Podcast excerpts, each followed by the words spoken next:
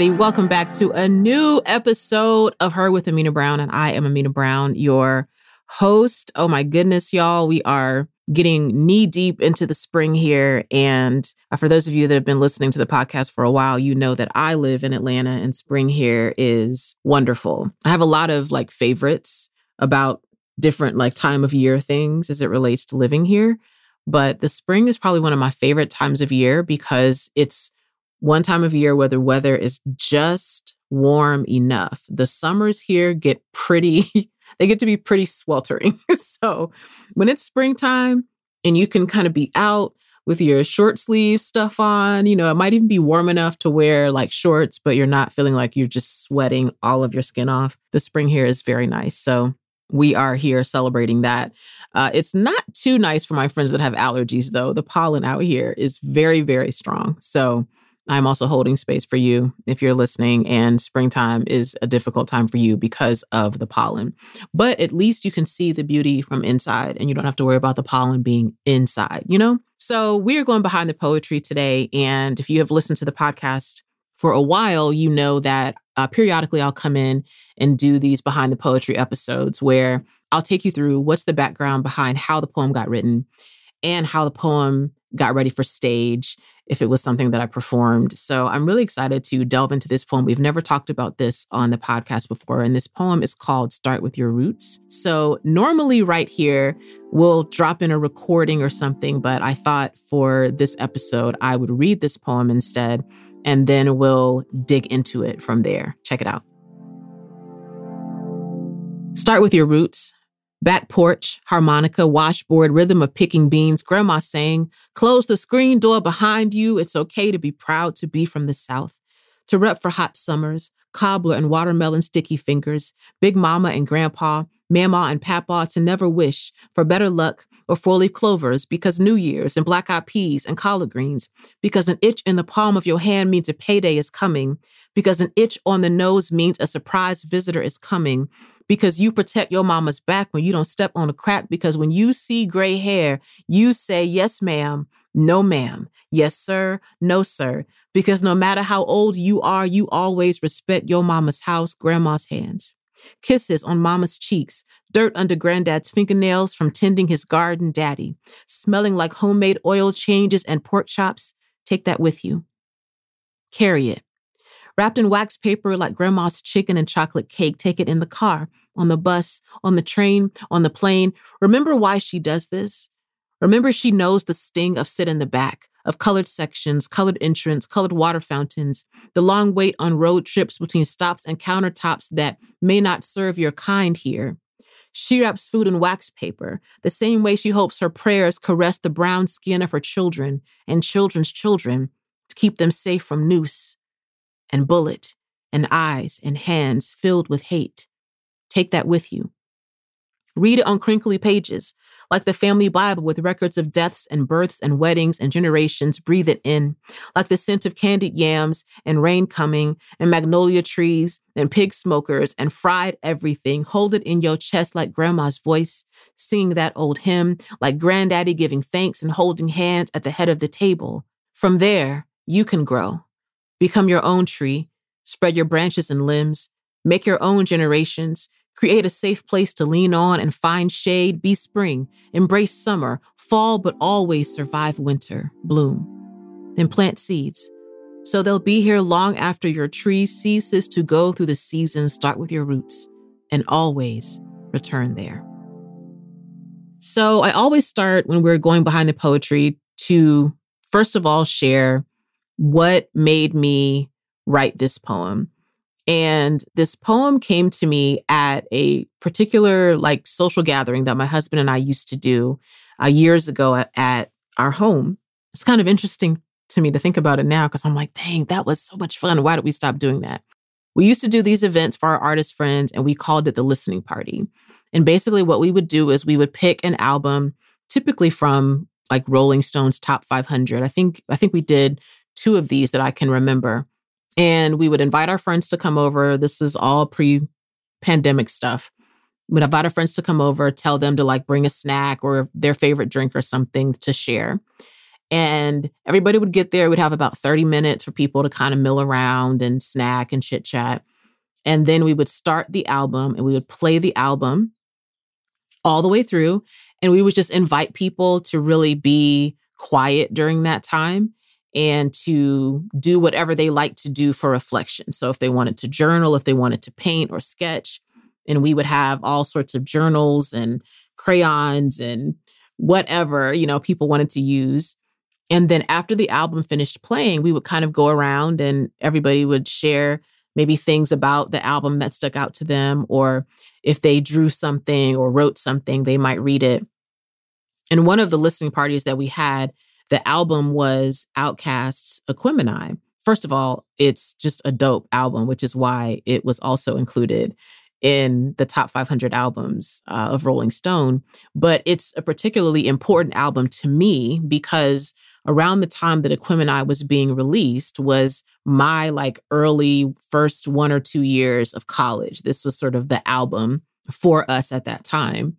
And I just have a lot of like really fond memories of being in Atlanta and listening to that album, but not myself listening, hearing it come out of people's dorm rooms, hearing it, you know, in people's cars when they were driving by. Uh, it was just this soundtrack to our time here. And in particular, going to Spelman, being in the Atlanta University Center at the time, it was sort of this surrounding music that was there. And to have all of that location and place playing a role in this album was really interesting. And I think in general, in my writing and in my creative work at the moment, there's a lot of thought and inspiration that I get from location and place. It's the things we write, it's the memories we experience, but they're not disconnected from the place, right? From the place where we were, from the particular location in that place where we were. So to be in Atlanta at the time the OutKast is releasing Aquemini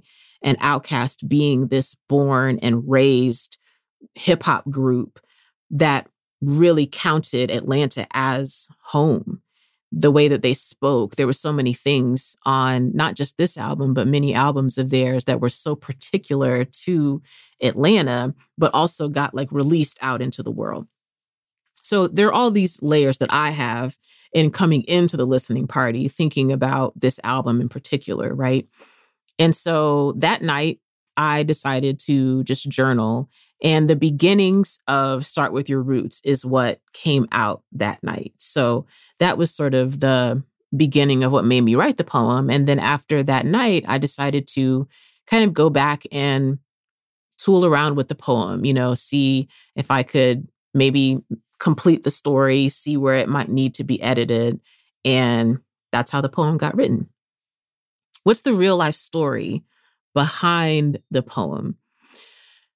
I think that part of what made that come up for me is there's a song on Aquemini called Rosa Parks, and it's one of my favorite OutKast songs. And it has this section of it in the middle that sounds like a Southern hoedown. You know, it's all the uh, fiddles and harmonica. I mean, it's it's it's such a fantastic piece of music. And I think that conjured up to me that was this fascinating choice that OutKast made to put something so distinctly Southern in the middle of this hip hop record, you know?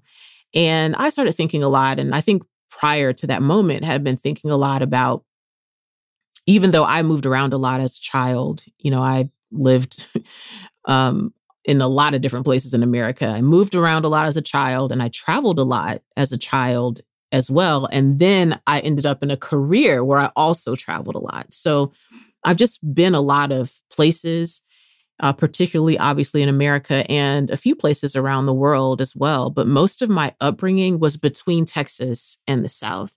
So there are particular feelings that I have around what it means to be Southern, what it means to be Southern and Black. And it was interesting to me because the more I traveled and met different people, you know, everyone has like different perceptions of places that they've never been or that they're not very familiar with. And then on top of that, you have TV and film and all sorts of other media that sort of put out an image or a sound that that they will tell you is how that place is. And that could be accurate or it could be totally inaccurate, right? But you don't really know because you've never been to that place.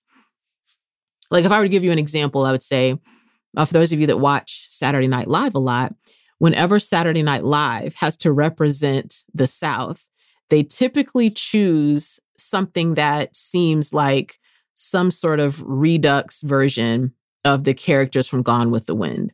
It's those accents, it's that style of dress, right? That's a pretty consistent Southern representation.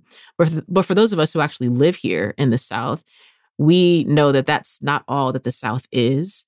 And I think there were times, especially when I first started traveling professionally, I think there were times that I would feel this sense of shame about being from the South because, you know, it was really the the hotbed of the capitalist slavery industry in America.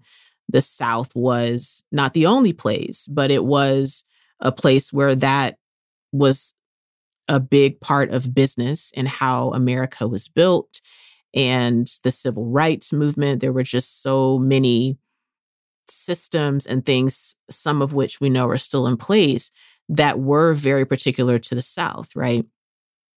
However, we know that overall, there are so many foundations about America and how America began and American history that we know uh, racism is racism was and is still widespread, right, all over America. But there were certain narratives about what that meant from the South, and certain people, you know, would say like, "Oh, I would, I would never live down there. You know, I would never want to live anywhere in the South. You know, it's too racist down there." Different things people would say, and I'm like, well, you know, it's racist all over America in a lot of ways. But I started to really kind of explore my own roots, you know, explore my family line. When I think about Black history, I, I want in particular to know my family's history, you know, what what is our Black history, right? And so I think I was having a lot of those thoughts. And around this season of time when I was working on Start With Your Roots, I was starting to really think about what does it mean to be from the South? I have chosen in my adult life. You know, it's different when you're a kid and your parents have different reasons why they need to move and you need to, you know, go with them, right? But then you get to be an adult. You can, in some ways, you can choose where you want to be, where you want your home to be, where you want to put down your own roots. And I chose a southern city. You know, I chose Atlanta. I had a lot of places I could have gone as a performing artist, I contemplated, you know, making my life in New York and then I contemplated making my life in LA, but neither of those places ever felt like home to me like Atlanta does. And so I stayed here and now I have lived most of my whole life in the South. And truthfully, now I've lived half my life here in Atlanta. So I wanted to explore those ideas. What what was it that I loved about being in the South? What what was it like to me being a child, uh, sort of going home to the South where my grandmother lived? What were the rich things about that that I really loved? And then, in in very particular ways, uh, even honing down even more, what was it like to be Black and from the South, and what were some of those memories that I had? So I was kind of swirling those ideas around, and I think as I was listening to OutKast's Rosa Parks from Aquemini, then the ideas sort of came into the words of this poem. It's interesting thinking about this poem because I think when it opens up, if I were to break this poem into stanzas, there's sort of these first several lines that are more more generally about the South, about things that I think a lot of people from the South would say they experience, you know, the importance of the porch. Like the porch is such a big thing for a lot of us that grew up in the South. Depending on where you lived, if you had a front porch, if you had a back porch, if you had both, if it was screened in, um, even, you know, this moment in the beginning of, you know, grandma saying, close the screen door behind you, right? Um, even first of all, visiting other places where they have no idea what a screen door is. and that a lot of the houses I visited of my family members in the South had screen doors, right? You've got like all the mosquitoes and different uh, things that go on in the summer like that. You know, you got to kind of have that screen door so that you have that and your like regular door. And even that phrase, grandma saying, close the screen door behind you, there's a certain clack sound that a screen door makes in the South. And it's like whenever I say that line, it's like I can hear that screen door sound, you know, in my great grandmother's house or in some of my cousins' houses uh, growing up. So, this beginning part of the piece was my attempt to sort of uh, generally say some things that were part of my experience, but also I thought would be part of the sort of Southern upbringing experience for a lot of folks, you know. And then I think the poem does get to a place where I'm really now drilling down into what is Southern Black culture for a lot of us. You know, these ideas about superstition and luck, and that those things are different in Southern Black culture than just looking for a four leaf clover. You know, it's making your black eyed peas and collard greens on New Year's. My great grandmother was really big on if your if your hand started to itch in the palm, that that meant, you know, some money was coming to you, or if your nose itched, it meant somebody was going to come visit you. And uh, all of those little childhood games we played that had the different rhymes in there, and that you, you know, you don't want to step on a crack on the sidewalk because you'll break your mama's back and things like that, you know, um, ended up sort of showing up to me as I was trying to get these ideas out. And then it's, you know, kind of goes back here in some ways to some general ideas about, you know, thinking about Bill Withers' grandma's hands and also thinking about my own grandma's hands, right? Thinking about the sort of respect things that you do when you walk into a, a house of Black Southern folks. You know, it's like if that's your mama's house, then you walk in. If everybody's up and about, you know, you walk in, first thing you want to do is give your mama a kiss on the cheek, give your grandmama a kiss on the cheek, you know, those kinds of things. Um, really was giving a shout out to my dad and my grandfather on my dad's side. They both uh, were big in gardening and, you know, were just those type of like southern men that would have just that little bit of dirt under their fingernails and it could have been from the garden it could have been from them doing their own oil changes right um and then I get into this, you know, really great memory for me as a kid where my grandmother would always fry chicken and make chocolate cake for us when we were leaving her house. And of course, I have, you know, different memories of where we were living at certain times when we would go to her house. And then depending on where we were living, which way we had to travel when we left her, right? And for a, a, good bit of my like time in elementary school and into the beginning of middle school, we lived in Maryland. So we were driving distance away or we were a train's distance away. And there would be times that my mom would take that we would take the train down there and then take the train back home. And my grandma would fry up some chicken for us and she would make a whole chocolate cake, but then she would slice the cake and put each wrap each of the slices in wax paper. And she would put, I didn't mention this in the piece, which I was surprised when I look back at it actually, but she would put all this food in this shoebox. And then we would, you know, go on our way and be so excited to open up that shoebox when we got on the train or on the bus. Oh my goodness, you know. And it was interesting because, you know, sometimes generationally, and I know many of us can say this is true in our families. There are some things that the older generations went through or did, or even routines they had that you never got the explanation as to why they kept doing that. You know, why were they saving the aluminum foil? Why were they rinsing it off and folding it back up and putting it back in the cabinet, right? I've even joked with a few of my friends. I'm curious for those of us who are living through this time of the pandemic and of COVID, like what will be some things we will retain from this that when we're in our, you know, 70s, 80s, we'll still be doing that, even though it may not be necessary, but it's like our brains are already there thinking about it, you know? And um, my grandparents were being raised in the age post the Depression. So there was still a lot of ways that they were sort of rationing certain things, right? And this was one of those things that my grandma did, but we didn't really know the explanation as children. I just thought she did that because grandma's like to make sure you have food, you know, she never explained that. And when I got older and I asked her, why was she making this chicken and this cake to send us on our way? She explained to me, you know, because of segregation, I do that because I did that, you know, sometimes for my kids growing up. And then my mother, she did that for me when I was a child and so on. Because if we were traveling somewhere, whether it was by the bus or train or car, we weren't guaranteed to have a place that we knew we could go in and order a sandwich there or something. We might have a whole trip where there was no place safe to stop, to get out. So we had to sort of bring everything that we needed with us, you know. And that really gave me a lot of pause hearing my grandma recount that. And it gave a lot of gravity to that tradition.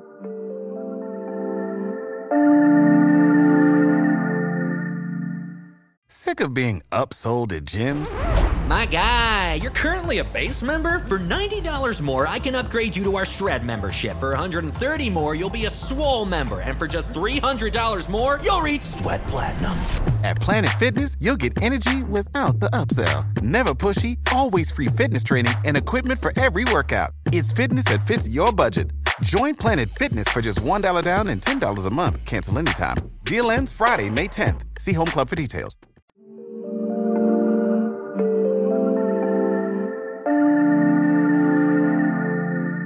It's also interesting because uh, after I wrote this poem, I'm trying to think about the years. It was maybe it was maybe a few years after this. My grandma turned 85 that year, and my cousin organized this beach trip for our whole family. Right, so that meant my grandma, all her kids, all the grandkids, and the great grandkids. Right, we were all in the same uh, beach house and my grandma's birthday is actually in October, but she wanted us to celebrate her birthday that summer because we were all going to be together, you know. And I decided as tradition, you know, to make this cake. I cannot remember now if we had fried chicken that day or not. Maybe we did. I can't remember, but I remember that we made the same cake that my grandma would make for us, which was what most Southern people can consider to be a chocolate cake, which is yellow cake with chocolate frosting. I can't argue with you about it. It's just the way it is. So uh, I made the cake for my grandma this time. And then my cousins, a couple of my cousins had to leave earlier. And so I sliced up the cake and wrapped it up in wax paper. And it just felt like this, it felt like this beautiful uh, food tradition that even though it was born out of really terrible times. You know, it turned to be this thing that now we can do out of love in the same way that our grandparents and great grandparents and so on, they did out of love and protection for their family members too. So that was a really beautiful moment that I remember happening after this poem got written. And uh, another thing that I really love about this poem that I think became really important in the real story of writing behind it is I wanted it to be full of imagery. I wanted it to feel sensory, that you feel like you can see these places and things. You feel like you can smell uh, the pig smokers and the fried everything. You know, you feel like you can see that, you know, grandfather at the head of the table holding hands. Everyone, everyone, regardless of whatever their own religious affiliation, is bowing their head when the granddaddy says, let's pray type of thing, you know. Um, I really loved that. I love that there are certain scents that um, really are very characteristic of the South. That if you've ever visited the South as a child, you know, there's like this certain smell of how certain trees or flowers here or in the place in the South where you're from may smell like, or certain foods that it's like, like that pig smoker scent, you know, I I know that scent well. I could be any place and immediately be sort of transported back to some place in the south where I first smelled what that smells like, you know. And I I loved this idea of when we're really talking about we start with our roots, we study the people that we came from. In my case, that is Southern Black folks, you know, then there's this idea well, it doesn't just end with us studying our roots or knowing history. We want to know history and we want to know our roots so that we might also grow, so that we might also want to put something out in the world that will continue on after us. You know, if my ancestors are my roots, and then here I am the tree that sort of grew from them, then eventually I will become the root of someone else, you know, some future generations out there, and that we all sort of have this way to be a part of a legacy. We want to leave something here that continues growing, even when we are no longer here anymore. So I loved that, I ending the poem with that idea. What is the real life story behind performing this poem for the first time? In my mind's eye, I feel like I was at Java Monkey Speaks, which was an open mic that used to happen in Decatur here in Atlanta. And it was an open mic that the co- the way the coffee shop was made, it doesn't exist anymore, unfortunately. The coffee shop doesn't. Java Monkey Speaks still exists, and they have an Instagram account where you can follow them. It's an open mic that's turned virtual now. But the location that we used to have, which was a coffee shop called Java Monkey, burned down, unfortunately, a few years ago. But if you can imagine, it was a coffee shop that had, it had like a, it was kind of shaped like a shotgun house, even though it was only one story that I remember. And so you would kind of walk in and everything was sort of down this like like like a galley kitchen. It was all down one narrow way. And you walked in and there would be a few coffee shops and then you went back to the coffee bar and then it kind of turned like an L when you got to the back and it had a little wine bar. And then it turned again and you would go out to this patio. And the patio was covered, but you were still obviously outside, right? And if I remember right, when I finally finished this poem, it was summer and it would be so hot. Even though the patio was covered and there were fans out there, you know, you just had to be prepared that it was just hot. And there was some gravitas to reading this poem for the first time at Java Monkey in the South, in Atlanta, in the summer, and talking about all of the the cobbler, the watermelon, sticky fingers, you know, all those things that are are real memories for a lot of people that grew up in the South. So there was something really beautiful about my memory of that, my first time taking this poem out to the open mic. And how do I feel about the poem now? Um, this poem is still one of my favorites. I think when I, I'm assuming other performers think through this stuff too, but I know for me as a person that performs poetry, you know, you have this you you have as a performing artist, you have some audiences you perform in front of and they're already familiar with your work. So you may have a different way that you start your set or different poems you might do because they're already familiar with you. They're already fans or supporters of your work. But for a lot of indie artists, you're going to have crowds you're going to perform in front of that it's their first time finding out who you are. And it's nice to have some poems that sort of lay this introductory groundwork, right? That give people the feel for who are you? Where are you from? What brings you to the page? What brings you to the stage? And I love that about Start With Your Roots. I love that it is one of my poems that I have opened up a set with because it immediately sets the tone for what I am going to be talking about, what I am about. And there may be some other people in the audience that also grew up in the South. So we get to have that sort of, you know, nostalgic feeling together. So it's still one of my one of my favorite poems to perform for that reason because it really gives the crowd this little window into who I am and and who are the people and things that built me. So I love that about this poem and it made me also think about when I was when I was in college and our English professors, especially our, our English writing professors, they would always talk about this concept of show, not just tell, right? And there's a way you could say, You could say, I was walking down the street, which might be a tell. But if you want to show that you're walking down the street, then you might say, you know, the sound of my heels click clacked on the granite as I left the building.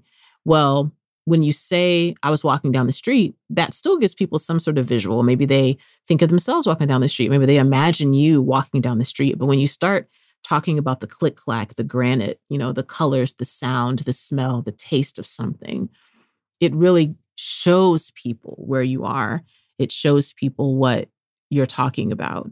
It's not just telling them. And I I don't know because I've never shared this poem with a former English professor of mine. but I feel like they would be proud that this poem does a lot of showing. And I hope that it evokes the same memories in the listener or in the audience as it evoked for me while writing it. So that's a little bit of the story of Behind the Poetry Start with Your Roots. Thank y'all for listening. See y'all next time.